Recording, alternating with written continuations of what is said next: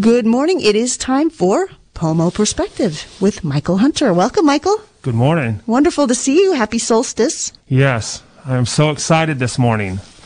I uh, I was trying to think about how to share what I want to share, and I think you and I started our journey about over a year ago. would That's you say? right. Yeah. It was last about hmm, 14 months ago, I think. 14 months.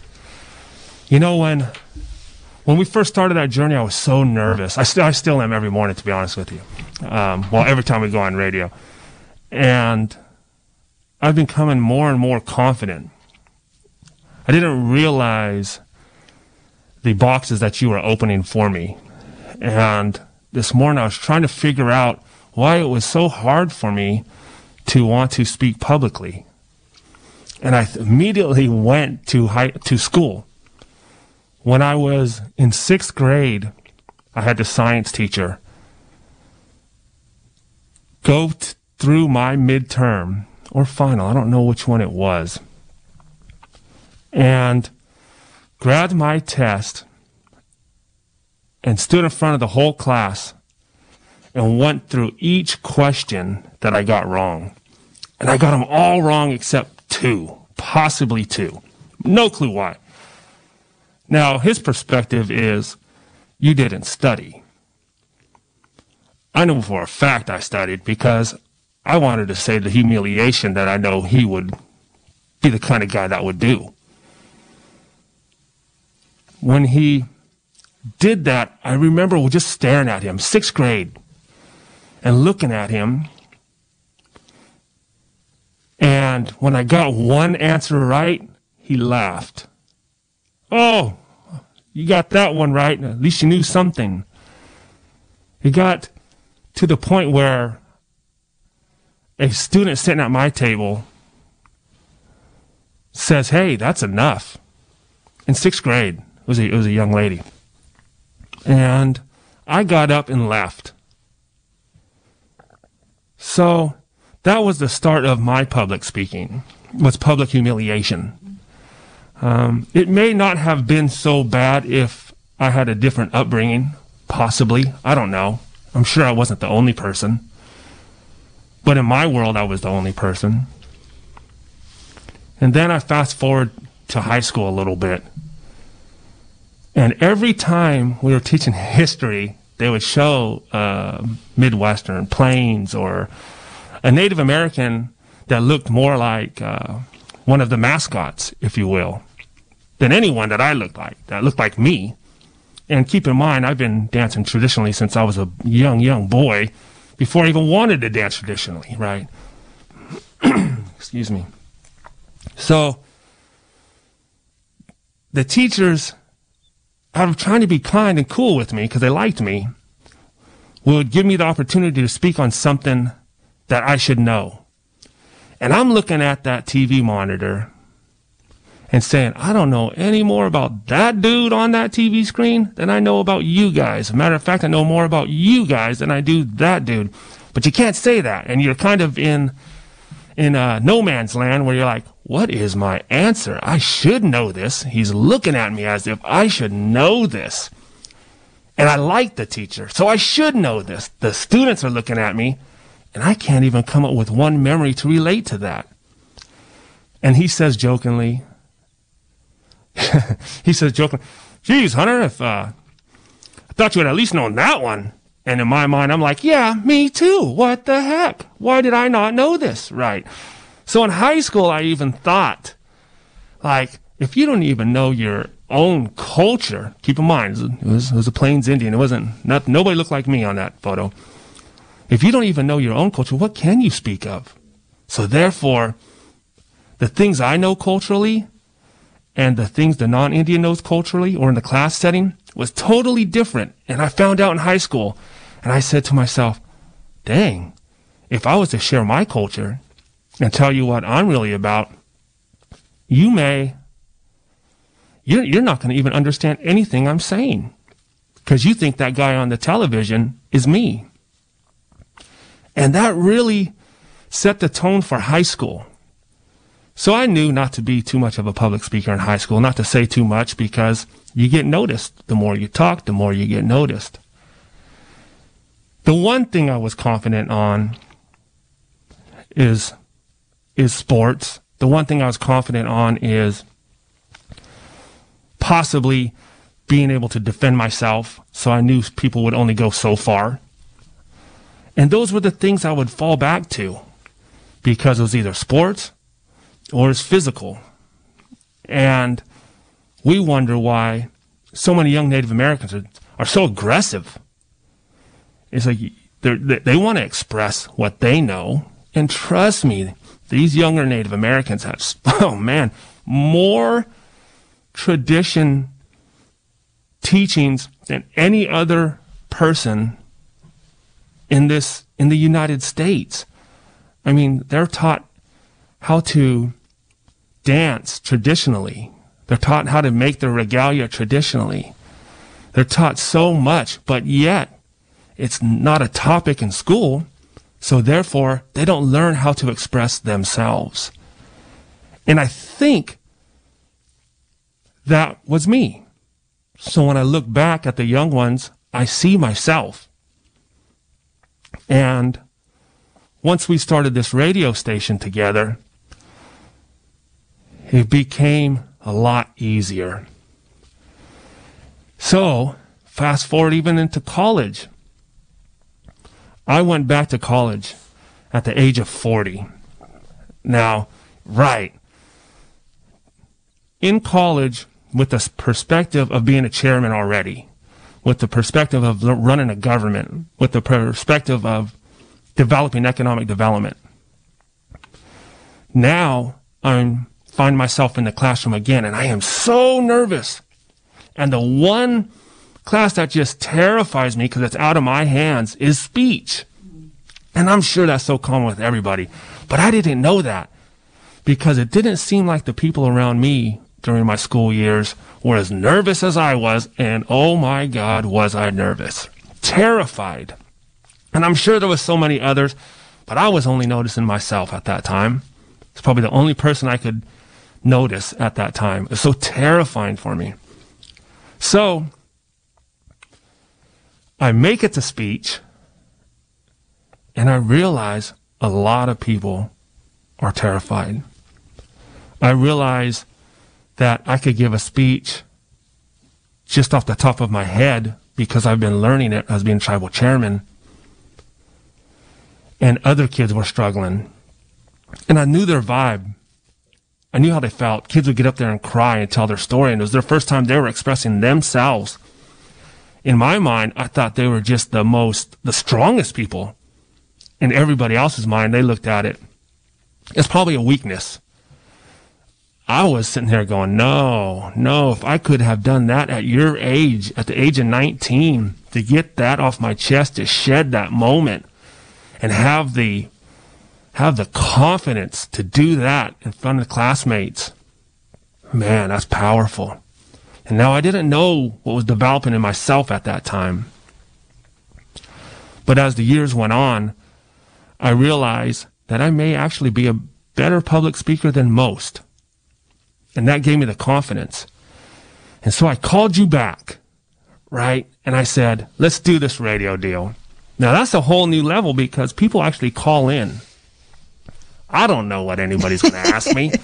So that's my biggest fear is asking me something that I have no knowledge on and me being just still, frightened and not knowing what to do.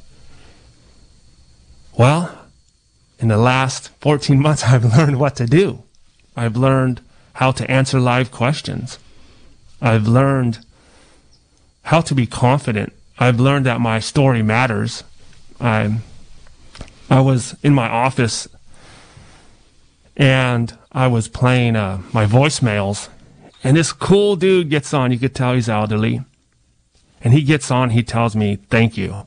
You're doing a great job for your community. And he goes on, it's heartfelt. Oh, so beautiful. I listened to it a few times, you know. I had to. It, was great. And I knew that I, I owed him a special recognition on this radio because he's inspiring me. If people don't tell me that I'm interesting, I stay in my in, in my lane to where I could be most effective. But now my lane is broadening. And I'm so excited because I've decided that I am going to go full force with being a public speaker. And I'll be using Facebook. I call it Tribal Chairman. I changed it from Michael Hunter to Tribal Chairman. I have my Instagram. I've changed it from Michael Hunter to Tribal Chairman. Tomorrow, I meet with a digital crew to possibly help me set up the, a podcast with a YouTube channel in my office because that's where I feel comfortable. I'm not going to go live on TV outside my office right now, you know? I got to try it first in my office where I feel comfortable, but I have some great, great commitments. I have Ernie Stevens Jr., he's the chairman of the National Indian Gaming Association. He's agreed. I got Bronson Koenig agreed. He's the Wisconsin basketball star, Native American basketball star. I went to the Final Four, NCAA Final Four with Wisconsin. Of course, I have my mother because I want to share what we know. I want to share what Pomo country knows. I want to share what I know as a chairman. I want to be able to share my story, the one that wasn't taught in junior high, high school, the one that wasn't taught even in college. As I went back at the age of 40, I realized that the curriculum was so outdated that the education was doing a disservice to our people. And I say a disservice because the pers- the students learning are going to be lawyers. The students learning are going to be police officers. The students learning are going to be counselors, judges, most importantly, teachers. And if what they're learning is dated curriculum and nothing to do with POMO, which has 23 federally recognized tribes in Lake, Mendo, and Sonoma alone. Alone. Pomo is one of the largest, if not the largest nation, Pomo Nation. In, in California, it's amazing to me how the curriculum doesn't relate even today. So if that teacher or professor was to ask me another question about a Plains Indian, I still would not have an answer. Now I could play it off for sure but I wouldn't have a real answer.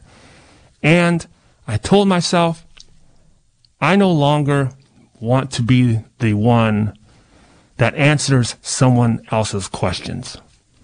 I wanted to be the one to lead my own knowledge, to lead my own, to, to lead with my own curriculum. So I contacted my good friend Keith Anderson. He's one of our tribe's attorneys. And I said, I want to do a book. And we've been working hard in the last few weeks on the chapters. And we're to take a, we're to try to get it to be taught at Stanford because that's where he actually graduated from. So he actually has direct, direct contact with the dean. And we're so excited. and Everything's starting to unfold. I'm so excited to, excited to share it with you because you helped me start this journey, this public speaking journey that we're on. And the idea of being able to share so many different perspectives that I have is exciting for me. It's exciting. It's healing for me. I'm looking forward to that healing process. You know, I talk about school right now, and I tell you my experience, and I'm learning right now as I sit here because it's my first time really expressing it the way I wanted to express it with my own words. And coming and having the perspective to be able to look back and see it and understand it now today. I would not have known this 20 years ago, 10 years ago, five years ago, to be honest. These are things that I'm learning over time as I start to become more confident and as I start to realize that my story may be able to inspire people, students, grandparents, and hear the same stories and struggles that they've heard to relate and how I got out of them, how I turned and faced my fears, what I did, and how I was still fearful today to even be on the radio to share this story. I think it could help a lot of people. Not many people are a tribal chairman. Number one, I bought the domain tribalchairman.com. It's not up yet, but it will be up.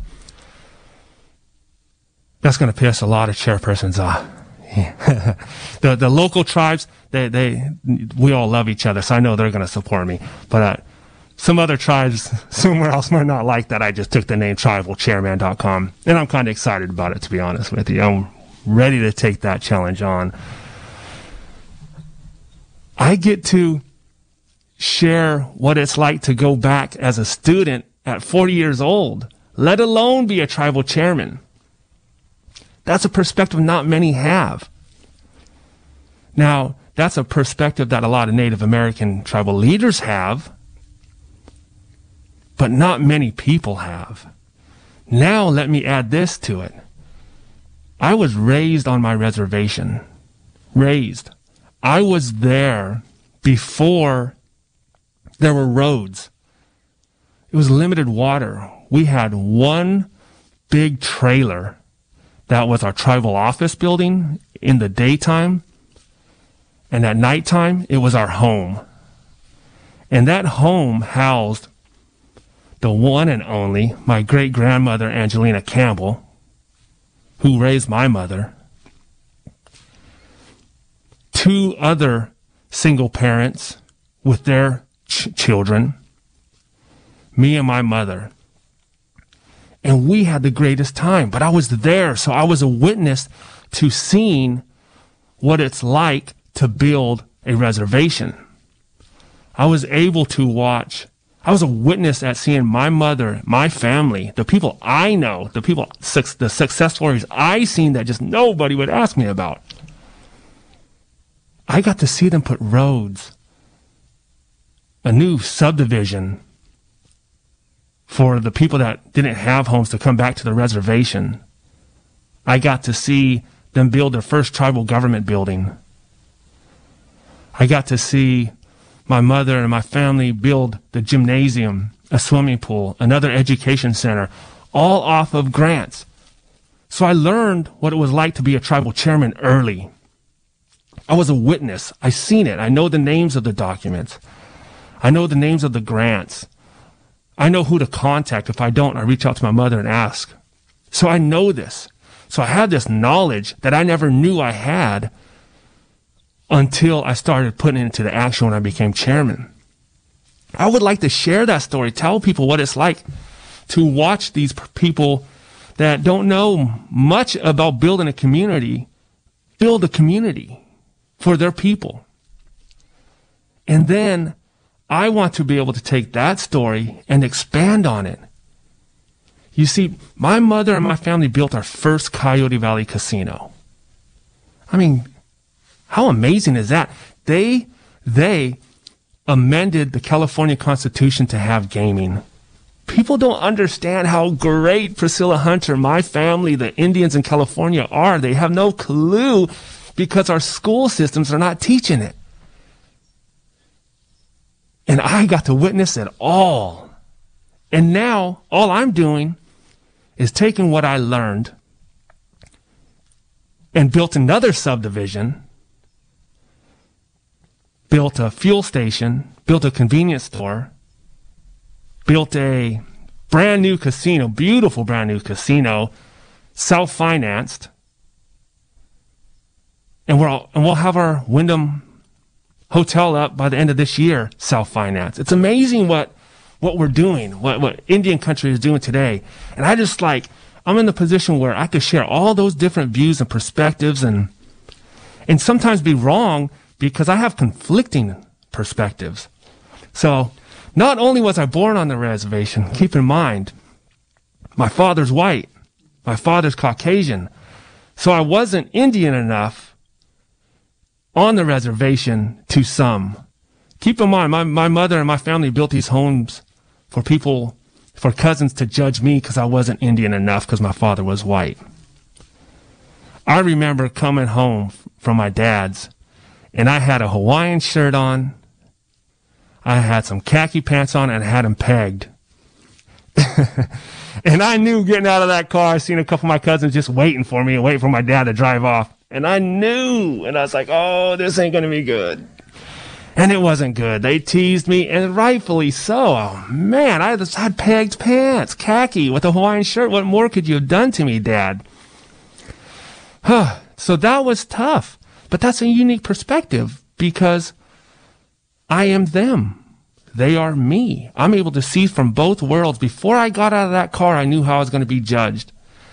In the car, I knew how I was judged, but it was going to be reverse once I stepped out of that car. I also knew getting dropped off with my father and traveling with him that everyone thought I was his stepchild and that he was a foster parent or something and just a better person because he took me in. And my father would tease about that. And coaches all the way up through high school still thought he was my stepdad, even though we both had the same name, Michael Hunter. Now, that right there, all of those like things that I've just gone through, that I've become, the person I've become, whew, that is one powerful perspective. And then add culture. I've been lucky to to I say Indian dance, we say shake head, we say all kinds of things, but I don't know what to say anymore about this Indian thing, you know? For me, I like it. I'm not opposed to it. And the idea that I am maybe 20%, 30% of the Native Americans, which are only 3% of California, are actually able to practice their culture inside their roundhouses. I traveled to Point Arena, Elem, Tuolumne. I've danced in their roundhouses. I've been honored and I did that late, later in life. So I had, I was able to look at that perspective and wonder why I didn't do it earlier. That's a new story. I don't know that one yet. I'm still trying to figure that out as I go. So the idea of being able to share my perspective, I believe hits a lot of different audiences. And that excites me because I want to inspire.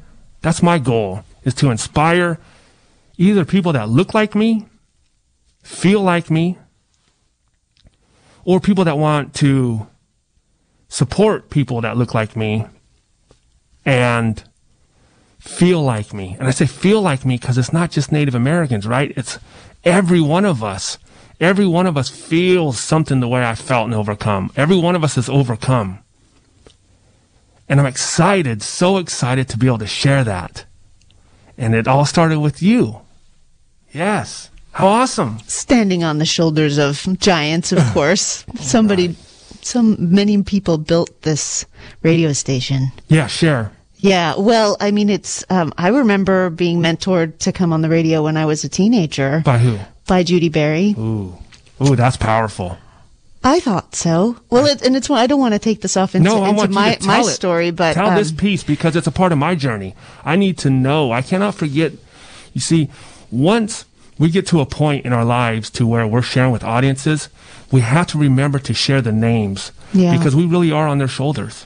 Yeah. Well, let me just reintroduce you real quick. Okay. This is Pomo Perspective. You're listening to KZYX, and our host is Michael Hunter, who's the tribal chairman of the Coyote Valley Band of Pomo Indians. I am Alicia Bales, kind of a co-host and operating the board engineer here, um, and hopefully facilitator. It sounds like this was something that brought you yes, yes. onto the air, yes. and I, I mean, it's it's pretty powerful for me to hear your journey from from the beginning of this because for me thinking about KZYX is is a platform for our community to speak with it, with this wide audience. I mean, the, we filled the airwaves throughout the entire county, right, and into some other counties. And a lot of times, working here at the station, uh, you know, I think a lot about what it means. And so the things that you are bringing up right now speak to to that, to what it means to have a voice in your community and how voice and stories are powerful and, and, and change both the people who are able to tell them, but also the people who hear them. Right, right. It's pretty cool that we're at a younger age to where we're able to speak not only to the persons that helped us flourish. I mean, they get to watch us grow. We're like their children, you know? And we get to speak with our perspective and continue to share their legacy is so powerful. Our words are so powerful. Our uh, our feelings are so powerful, and if you can put your feelings into words, it makes life so much easier. Now, keep in mind that I am a reservation Indian, and I know what it's like to talk about trauma. I've seen it my whole life. I remember, and if my mother's listening, she may laugh about this, but she would bring home boxing gloves. Keep in mind, because we worn out old boxing gloves, and we would box with lights on, car lights on, in our neighborhood for fun. That was our fun. I don't know why I found that so much fun other than I must have had a rough childhood to think that that's fun. But I enjoyed it. And it would help get our aggressions out. And my mother would say, don't fight unless you're willing to put the boxing gloves on. So we'd put them on. And when, when you get beat up by somebody, you knew that they were just a little higher than you. and you have to respect that unless you could come back and beat them next time. And you, and to willing to try that is uh, is insane, right? Like I just got beat up by you, but I want to beat you up. I want to, you know, I don't. It's insane. Um, but that was my life. I, I was born on the res. That's what many reservation Indians do, or back then, anyways. And I was there when we had no homes. You know, I see what it's like. I see how hard it was for my mother to work so hard to build a home, not only for herself, my mother and my family, our tribal members, our tribal leadership at that time, to work so hard to build these homes for their families. And then after I built the homes, my, my tribal council, myself, and our members too, after we, we had our vision to build more homes, we did it. And some of the tribal members that got those homes were not happy. So I had a perspective of seeing how happy I was when I was a kid getting my new home and my house, and I was able to see how happy my mother was to build that home for everybody, and then me going to that house and and have a really nice house. I was ex- I was excited, and I didn't see that on some of the younger ones' faces this time, and that worried me. That worried me because times are changing and at that point, I have a new perspective on something way different than I had on the exact same thing, building a home for your family members. And so that's a perspective that I'm trying to work out amongst myself. And I'm hoping that over time, I'll be able to tell that story. Because I can't really be too specific on that without offending too many people or hurting too many people. And that's not my intent. My, my intent is to inspire and educate. And I also deal with, you know, tribal chairman. We deal with CPS issues. I've been on Facebook slandered. Oh my gosh, it's horrible for my own cousins on CPS issues. The last thing I want to do as a chairman is deal with CPS issues. Like, the last thing I want is for you not to be a better parent to a future leader, one of our young tribal members I see growing up. I don't want to do any of that. I don't want to be a part of anything that impacts any family negatively. That's just not my goal. My goal is to do whatever I can do to build the foundation so we can prosper as a community. So, perspective is hard, conflicting perspective. I have a conflicting perspective because I was raised on the reservation. I'm a product of my reservation, proud, proud product of my reservation. Don't, I'm not trying to say that it's a bad thing. That's why I shared all the great things first, because I want you, I want the audience to understand that I'm a proud Coyote Valley Pomo Native American. Proud but I was also there. I also know what it's like to fight to get out of that mindset. I went back to college at 40. I went and did went to be a general manager at a casino a couple before I came home because I wanted to learn the business. I was able to walk in both worlds. I was able to walk with my father and see how they spoke, see how they talked, see what words they used, see how they treated each other. I was able to go home, see how what words we used, how we treated each other. And it's such a conflicting, conflicting perspective because they're so opposite in every direction, even love, even passion, even commitment to a community. And who else is trying to build homes for their people to come home to their homeland? That's a rare perspective. I get to hit on many of those. I'm so excited because I'm learning them. I'm actually taking the time and energy to figure out how to say them so I don't hurt anyone, but yet we all become more more knowledgeable. More knowledgeable. Even myself. We go to the mascot issue, right? This is a great one. It's it's exciting right now. We have the Cleveland Indians. And Washington struck the Redskins name from from from uh, their team name. This is these are great times. Great times, but even my perspective has changed because I was a Washington Redskins fan. Right. No clue. I loved the logo. Loved it. I loved the name Redskins. Loved it. It wasn't until I got older when I realized that I had a lot of tribal leader friends uh, opposing the Redskins. That's all it took for me. I knew at that point I needed to educate myself. I didn't need to share my perspective on why it shouldn't be racist. I was the ignorant one, right? I needed to learn exactly why you feel the way you do because I probably should too, but my schools didn't teach me anything like this. What is this? And the great Billy Mills, man, he's he's amazing. You know who Billy Mills is, right? Oh no, first Native American Olympian on in uh, in track, and uh, he he came to one of our motivational days at Coyote Valley, and my cousin had a Redskins beaded beaded even a beaded medallion, and I'm not gonna lie, it looked cool, and uh, I said, Billy, tell tell him the story my cousin's he's kind of ornery. Yeah, yeah. But but Billy Mills was his was one of his heroes too. So you know what do you say to a hero? And he says, Billy says, it's the word Redskins.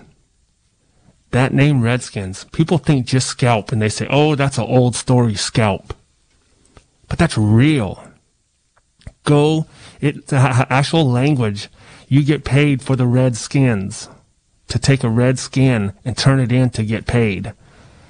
And then he took it another step and said what they would do to women in their private parts so they could no longer have any more children.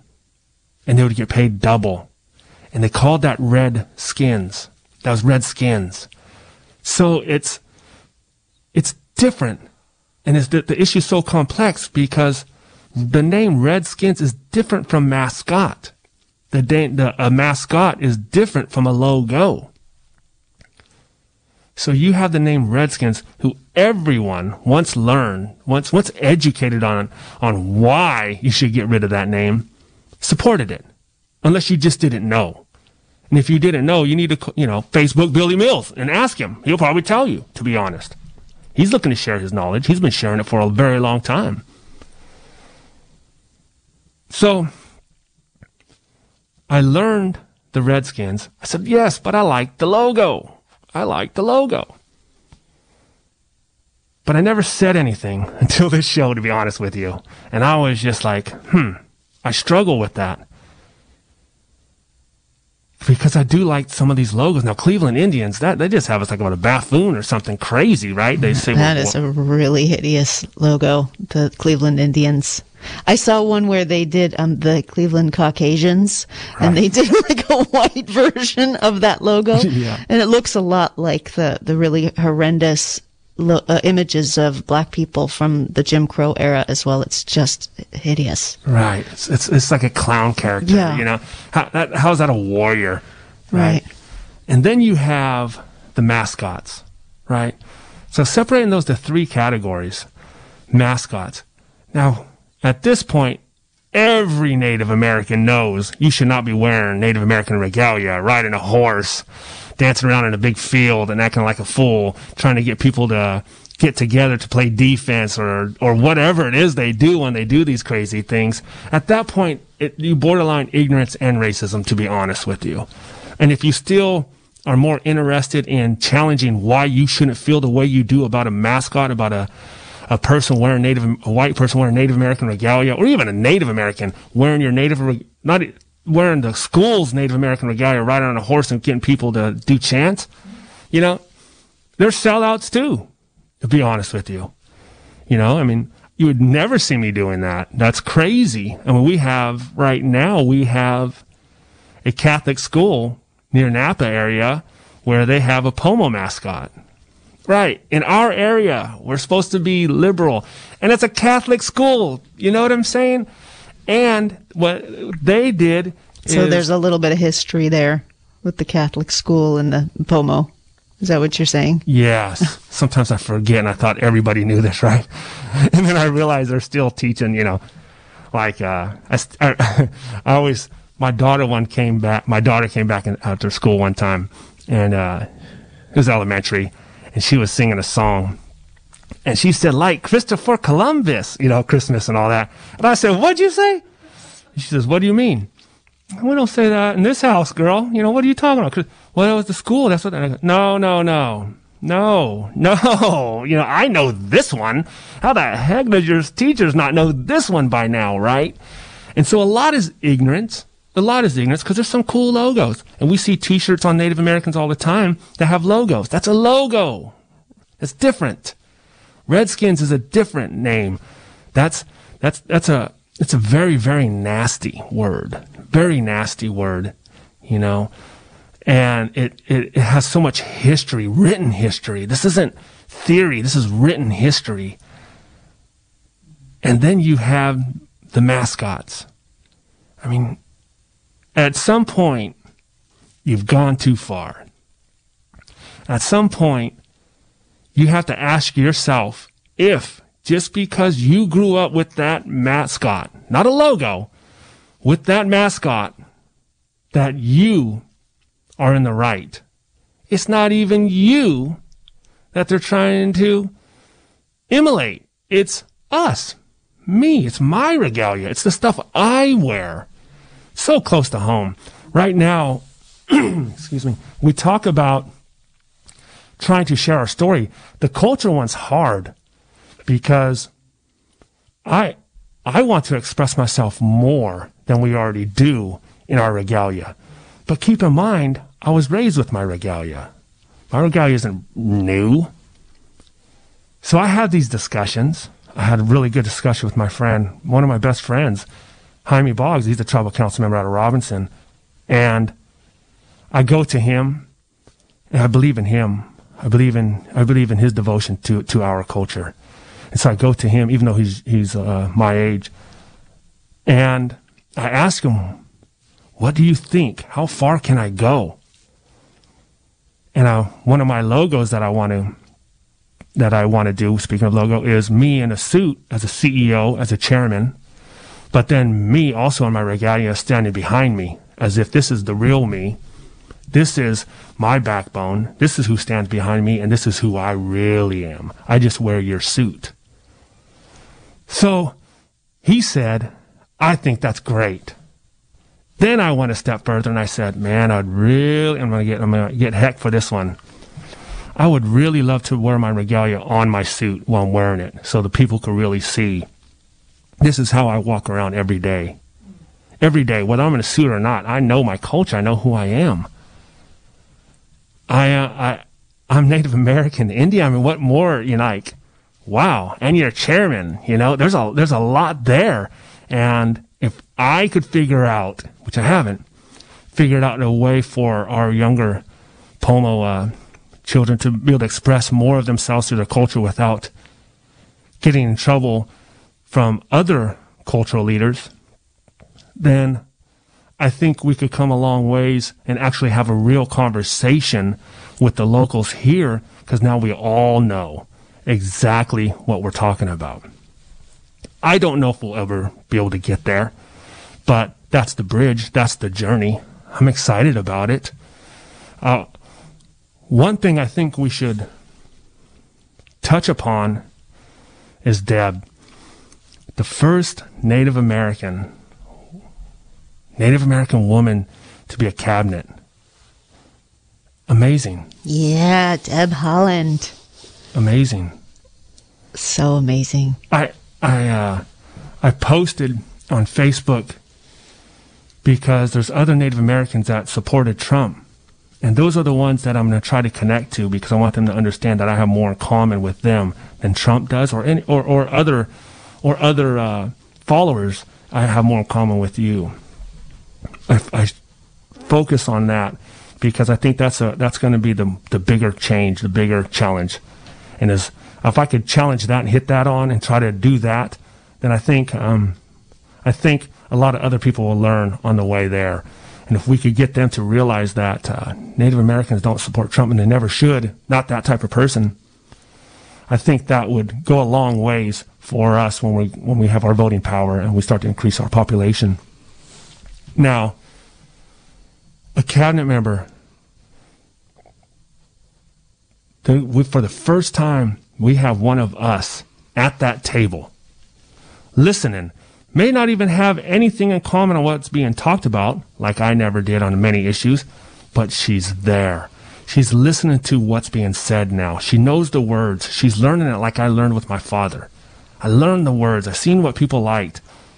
I learned what I learned how to maneuver in the white world and then capitalize on it.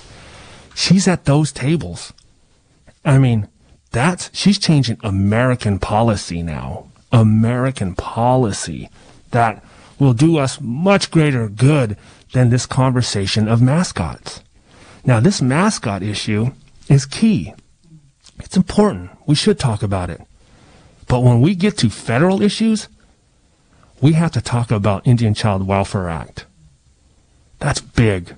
We have to talk about the termination era on why on why Native Americans are on 50 parcel, 50 acre parcels because the land was taken from them.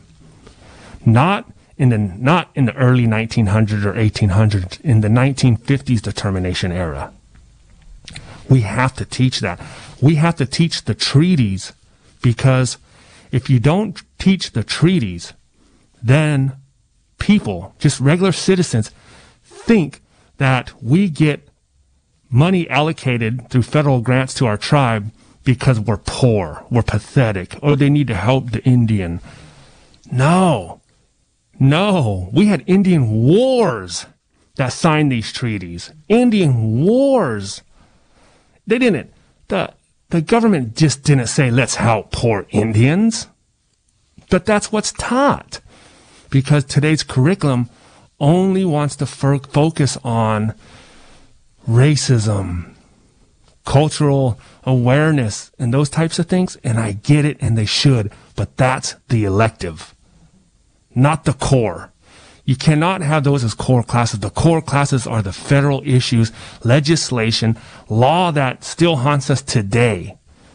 Because that's the only thing that's going to change a small community like ours is when those persons in that in those schools learn why we're a sovereign nation. Learn that when you have an agreement with the United States government, that the United States government must must be held accountable, must stick to their word. That's what the courts are doing today. I'll give you an example. We have a fuel, a fuel is it's hard to explain because it's a different world to where I'm trying to explain. But Indian country just won, just won in the United States Supreme Court last year.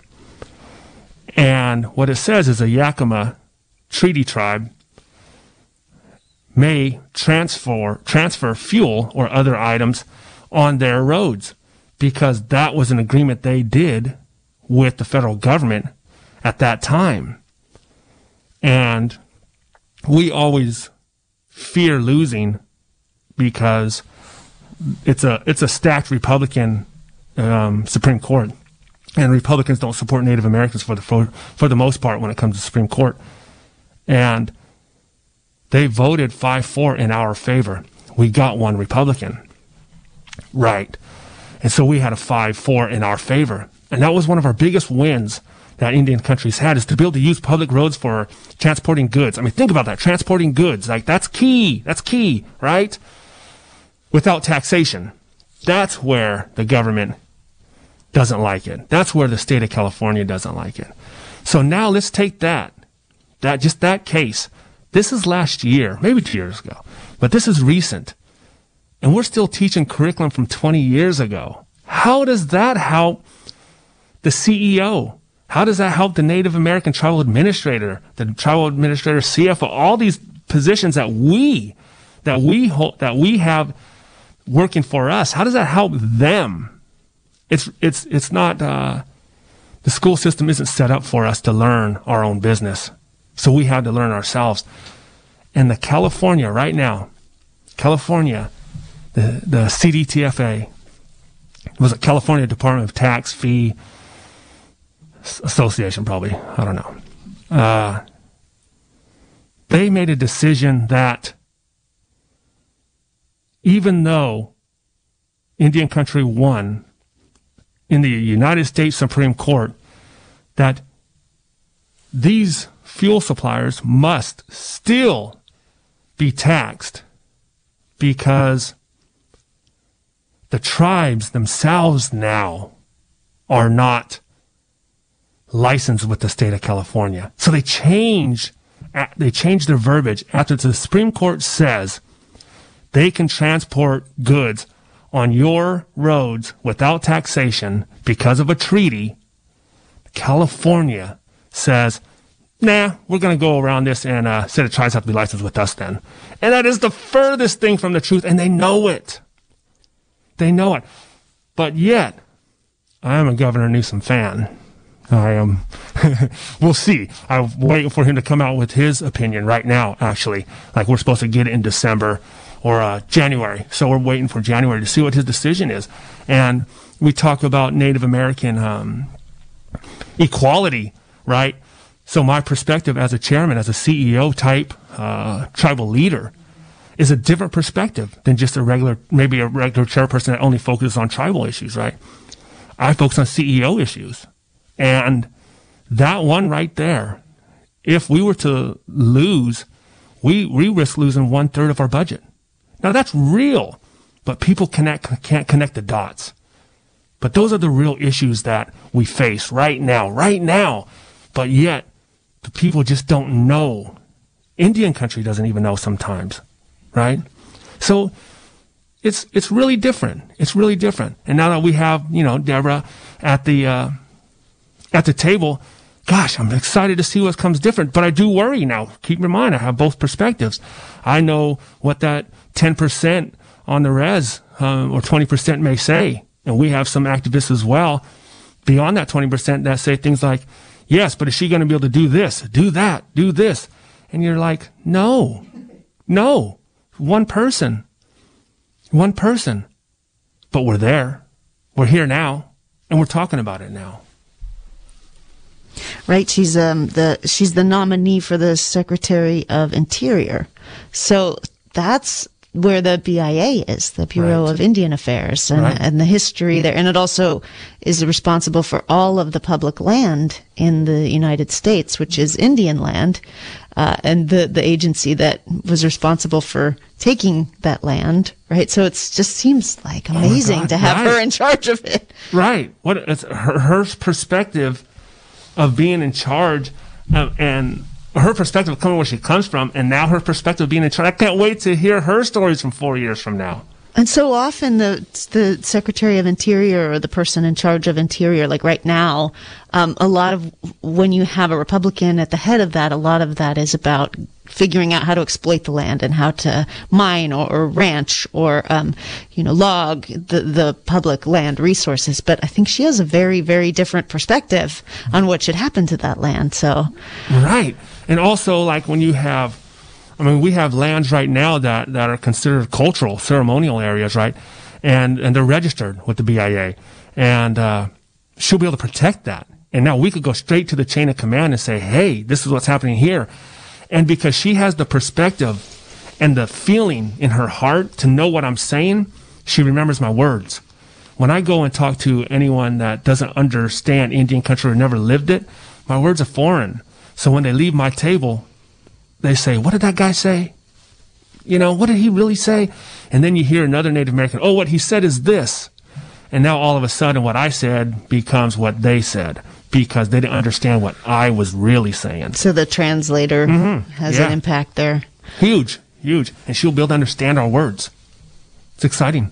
Well, it all comes back around to what you were talking about at the beginning, which is how you tell the stories between cultures, right? And you kind of having that experience of learning and also of the obstacle of the fear or the sense of historic humiliation that you don't, you know, you're afraid to tell the stories. So there's a lot of, um, sort of obstacle here to that conversation between the two worlds. Right. She's so wise. You know, to, to be at the level that she's at is, I, I don't know. I don't, I never, t- I, you know, I talked to her the other day. Have on, you met her? Yeah. You yeah. have? She was funny. She did a, uh, I was doing a speech on, um, opioid, the opioid lawsuit that we were doing and trying to lead for California tribes and throughout. And she was coming on after me and they put me first, you know, and I had no clue. I didn't, I really didn't know who she was. And she gave this great passionate speech. And I was like, ah, I really love this lady. Still having no clue, right? She's running for Congress in a small, in, a, in an area that's not from here. I don't expect to know everyone. And Shoot, I should have expected to know her though, you know? I mean, now look at her, right? Oh my God, what a mistake on my end. I should have became her best friend that day. yeah, I should have. Yeah, so and she was on our Zoom. We have a, I'm the vice chair for our California Tribal Chambers Association. So she was on that, I think, last week. So that was fun. Oh, neat. Yeah, that was really good. You What was she my- saying? Oh, she was talking. Well, at that time, she wasn't um, nominated yet, but she was. We all had a great idea that she was going to be. It was her or Udall, and Tom Udall, I think. And um, obviously, we wanted Deb, right? right. Obviously, we wanted her, and we got her. And uh, I put it on my Facebook Live, and, and I videoed her speaking, and my daughter, and a couple other. And it's always young, young um, ladies that are more interested, darn it, than the boys. Gosh darn them. But the young lady said, "Hey, that is so awesome! Wow, you had her on." I'm like, "Oh, you are paying attention. This is really working." Like me putting that out there, you you're you're you're grabbing it and you're liking it and you're learning.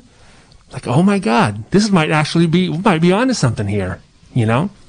So, uh, can people go back to your Facebook and watch it? Yeah. Yeah, you could go back. You could add me on Facebook. It's Tribal Chairman. Now, keep in mind, I had one for Michael Hunter when I was younger, about 10 years ago. So it's not that one. If you can't get on, it's the one that says Tribal Chairman on it. Yeah. Got it. Okay, well, we've got uh, about three minutes, four minutes left in the show. So, any kind of parting words for this solstice day? Or you were talking at the beginning about this podcast that you want to work Yeah. on and your ideas for it. Are we going to get to hear it? Well, January 1st is my New Year's resolution. I'm having a hard time putting myself live on Facebook still so much, you know, because it's still hard. Now you're going to even see me, you know. And so I'm setting that up and I'm going to go on live and I'm trying to explain, like I did here today, is my story, why I think my perspective may be unique, but so common to the people that know me, so common to the Native American. That's the bridge, that's the perspective. And I hope I'm able to tell that story. Now I've been thinking about it, how to say it. I even been thinking about what I want to wear, you know? And Well, yeah, if you're going to be doing video, if you're going to be doing YouTube, I, I love radio because I don't have to think about that at all. right, right. I'm in sweats with a hat backwards, right? And a Yeah, vest. me too. Right. So I think um, New Year's resolution. I've been, and, but keep in mind, I, I've been working on it for for a while now. So I actually have the content written out, the dates that I want to show different things, so I can research and be more educated on specific issues. So yeah, I'm uh, I'm excited. We'll have our YouTube podcast. That'll probably come out in March because we have to wait for COVID to get over for people to actually travel. Yeah, well, March that seems pretty optimistic. Are you? Um, are the tribes getting vaccine? How's that going? Well, we're waiting. We're waiting right now, and uh, we're smaller tribes in in California, so it's a little bit different, you know.